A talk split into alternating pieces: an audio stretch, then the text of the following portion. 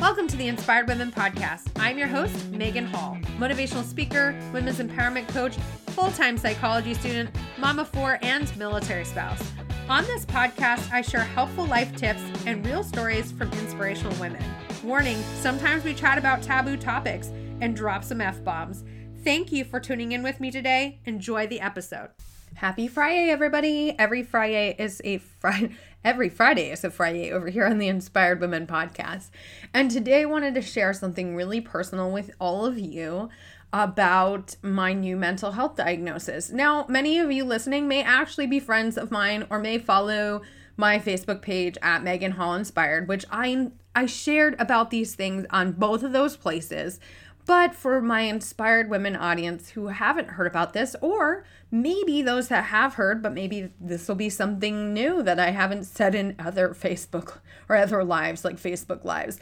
You know, you never know. I, I've had lots of time to think about this. So, February 14th, I went to see a psychiatric nurse practitioner my therapist recommended I go see a psychiatric nurse practitioner. So, a psychiatric nurse practitioner, if you don't know about them, they are specialize in diagnosing and treating mental illness.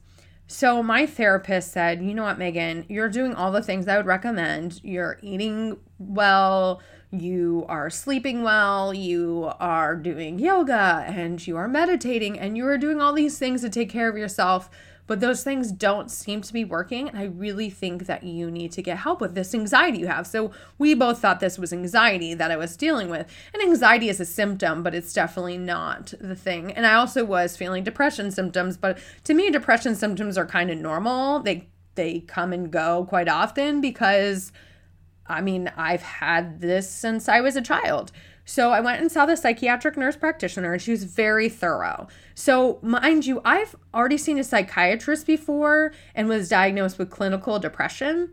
And so I thought that's what I had clinical depression and now anxiety, you know.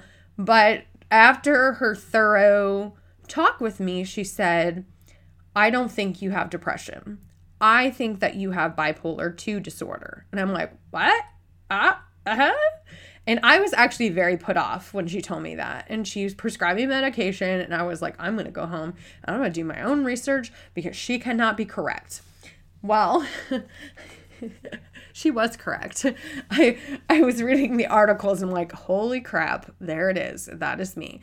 So she said a few things that cued her off to this, like my misdiagnosis, was one, when I took depression medications when I was in college, I had an adverse reaction. So it made my suicidal ideation worse. Another thing is that I've had suicidal ideation since I was a young child, and I've experienced depression symptoms since I was a young child. The first time I had suicidal ideation was when I was 13. And I don't remember a time I didn't experience depression symptoms also, because I have a family history of depression. And there was one more thing. Oh, my binge drinking in college and all the way up until like a year ago. So she says that is not normal for people to drink until they black out several times a year. And I was like, oh, really? Because most people think that's normal. Uh, but it could be a sign in addition to all the things about me. So I why did I react badly to this diagnosis is one I had already accepted I had depression and anxiety, right? I had already said, "Okay, I have this, I can manage it, whatever." Um, but it was starting to become unmanageable. And that is because when you're going through something, um, it can trigger the bipolar 2 and make it worse, right? And so I had I had accepted depression and anxiety. And I know that there is a mental health stigma. And although there's a stigma, depression and anxiety have become more acceptable and more mainstream. Where society's not as judgmental about people having depression and anxiety, right? It's become like everyday conversation. People are not having to hide that anymore. But bipolar disorder, that comes with a whole other ball of wax. And mind you, bipolar 1 is different than bipolar 2.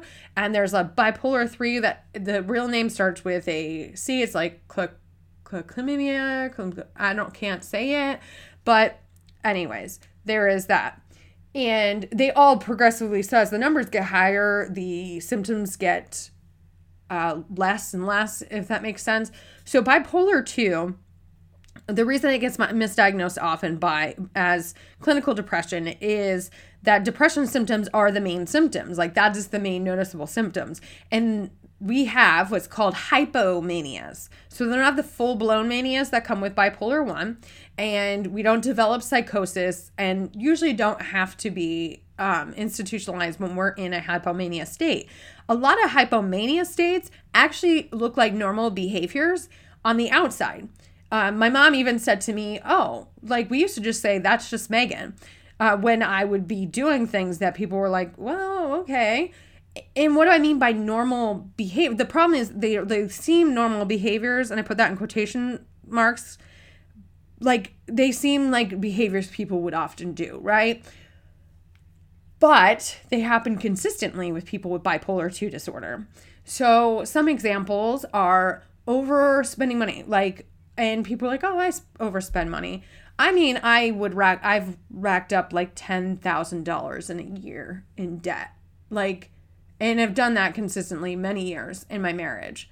Um, in my marriage, I've probably racked up about fifty thousand dollars in debt in eight years. Um, and don't even ask me where that money came from or why I made those decisions. I don't know, but now we know why, right? Um, promiscuity is a huge one, and people are like, "Oh, everybody is promiscuous in, in college." I was promiscuous in a very short time, like from very short from the time I was 19 to 21 for like two for those 2 years. I racked up some numbers, y'all.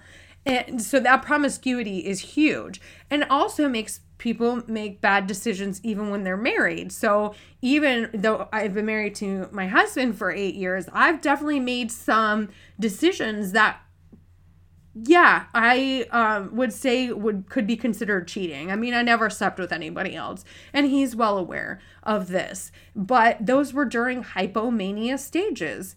And when I'm in a hypomania stage, I kind of feel like things are out of my control. Like I'm doing things like I'm not driving the bus here, right? I'm doing things that I'm like, I know are wrong, but I'm doing them anyways. Um, and it's, yeah, it's, it's hard to explain if you've never experienced it. Another thing um, is setting big, audacious goals. And people are like, well, you should. And that's normal. Except I did it all the time. I didn't think these things through and I just acted. So I became a certified PiYo instructor, even though I am super uncoordinated. I was training to, I was like studying to be a personal trainer. I, my husband said, that he can't ever trust that I'm going to stick with one thing because I hop from thing to thing to thing to thing and we know now why. Because in hypomania states, uh, people with bipolar 2 can set these big, audacious goals and not think them through and just act. I paid a thousand dollars for a life coach one time. Yeah, a thousand dollars for an hour of his life coach. Now, I'm not saying that she's probably not normally worth that. I was definitely not her ideal client, and I definitely didn't get a thousand dollars of information out of that session and that's not on her. That was that was definitely on me making a decision to work with her when i was not her ideal client so it's definitely not a bash with her but i literally made that decision convinced my husband it was be the best decision ever because he even though he distinctly knows that these decisions are probably not a good idea, he usually goes along with them. And then it comes crashing down and he says, "You know what? I did tell you it's probably not a good idea." but I what I knew I couldn't stop you because in those states you can't stop me. I also a thing with bipolar 2 is we get very we can get very excitable. So very energetic and very energized. And my sister said, you know, I always we always just thought that you are kind of hyperactive and that you were just very excitable and we just always thought that was just you. But the problem is is I could go from depressed to excitable in a day. Like, and not even like gradually go, right? I would like, that would be flip a switch. I hate using that phrase because I've heard it so many times when people talk about people with bipolar in a negative manner, but it was kind of like I could go from depressed to like super excited. It happened to me the other, so after my diagnosis, I didn't start medication right away. Um, and with bipolar 2 disorder, I know as a mental somebody going into the mental health field, that we should so for all mental illnesses, we should listen to the professionals who know what they're doing and they are recommending treatments because they are the professionals. They know what they're talking about. They know what's going to help treat this illness just like a MD knows how to treat, you know, physical illnesses. Mental health professionals know how to treat mental illness. And you know what? They won't make you take medication if they don't think it's absolutely necessary. But for bipolar 2, there is a chemical imbalance in my brain, you know? And so they did put me on medication. And that medication has been life changing. I mean, I've only been on it for two weeks, but I am a significantly better human being, better mom, better wife, better friend. I can function. I'm not, for me, before going on this medication, every day was a struggle just to function. Like just to make myself get out of bed and actually function, it was a struggle. I always felt like I had to work 10 times harder just to be at baseline, right? Especially when I wasn't in a hypomania stage. When I was in a hypomania stage, that's a whole different story. But I felt like I, it didn't matter what I did, life was chaos. I struggled. I didn't know how to function it, and, and on the outside it looked like i was perfect i was holding it together but my brain and so my professor put it this way when your brain is fuzzy for so long you don't know what it's like to have it clear until it is clear and then you're like oh this is what this is supposed to feel like and that's what kind of happened with me with medication. And so i trust and, and you all should trust listening to a mental health professional on how to treat your mental illness because if you don't, it could have severe consequences. Maybe not right away, but down the road. And me- having mental illness, it can wear out other parts of you as well. It, our body functions as a whole. So, back to what I was saying about these hypomania stages. Like I went through one after seeing my my psychiatric nurse practitioner. I was woke up, I felt depression and symptoms, and then I was on my way to have coffee with a friend, and it was like, I, it, like I said, it flipped, and I was like super excitable, and I was calling my sister. And one of the things about somebody with bipolar 2 is when they're in a hypomania stage, they talk way faster than they normally do. And which, of course, all of these things individually look quote unquote normal, right? They're like what people behave like.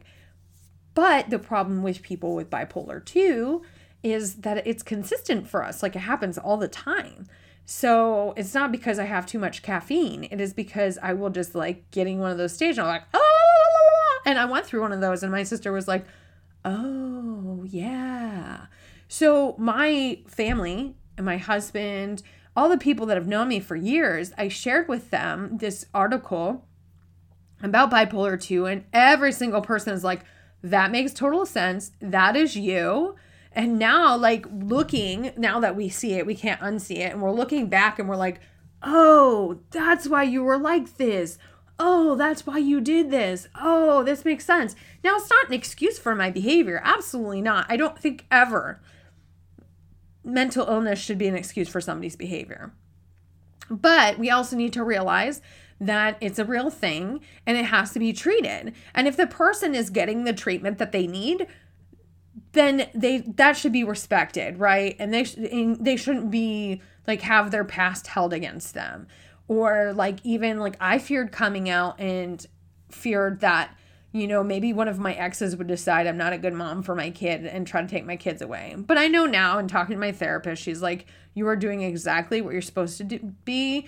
Um, you would just if one of them tried to take you to court then you would you know bring testimonial from me and your psychiatric nurse practitioner and say you're doing everything we would recommend. You're taking your medication. You are in therapy. You're doing the things that you need to do. And i will tell you and i can't express this enough medication has been a life changer for me. And you know what? People that have bipolar disorder. There's one, I've said, there's three different levels, so it's all going to be different. But even people who have bipolar 2, we're all going to, that's all going to eh, be expressed in different ways from all of us.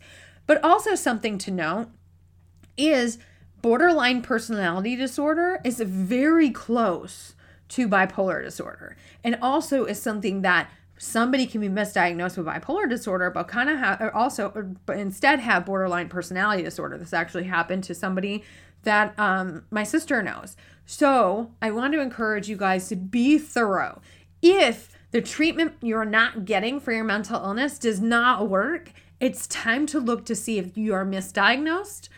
Uh, seek out another professional if the one you're seeing is like, no, this is definitely it. You know, if you're doing all the things to take try to mitigate your mental illness and it's just not doing the trick. Like for me i was doing all the things. I was using essential oils i was doing yoga i was meditating i was eating right i was sleeping and all the things.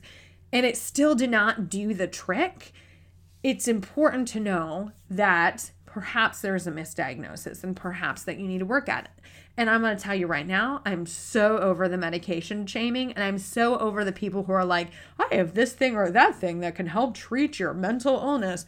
That's great. You're not a mental health professional. You should not be giving that advice. I am just saying. Trust a mental health professional. A lot of them are really open to holistic care, but they're also to be very honest about the setbacks that could happen and you need to be monitored because what if like you try this new holistic thing and it it get you have an adverse reaction, right? Let me tell you what, that adverse reaction I had to depression medications in college the first time, that was the worst thing that has ever happened. It was awful. It was an awful place to be, to feel like I was completely out of control and to feel that deep darkness. It was just bad. So I hope this helped you guys in some way. And it's really, I'm just sharing to help reduce the stigma around mental health. Because if you've been listening to this podcast for any period of time, you know me by now. So you know what I'm like. And you could see, like, oh, Megan, she has this mental illness. That doesn't make her a bad person. This I mean, look at, she's just who she is. But also because I want to raise awareness and give people knowledge. Maybe somebody listens like, I think I was misdiagnosed too. Seek out a new professional if the one that you're seeing is not catching it might need a new fresh set of eyes so you could see a psychiatric nurse practitioner who can um, diagnose you and give you a treatment plan or a psychiatrist because the reason I, I recommend those two for diagnosing is because they can um, prescribe medication if necessary. A therapist could also diagnose you, but they can't give you medication and they would have to refer you out, like my therapist did for me. And I'm so glad she did. So I hope you guys have a great day, a fabulous day, and I'll talk to you later. Bye.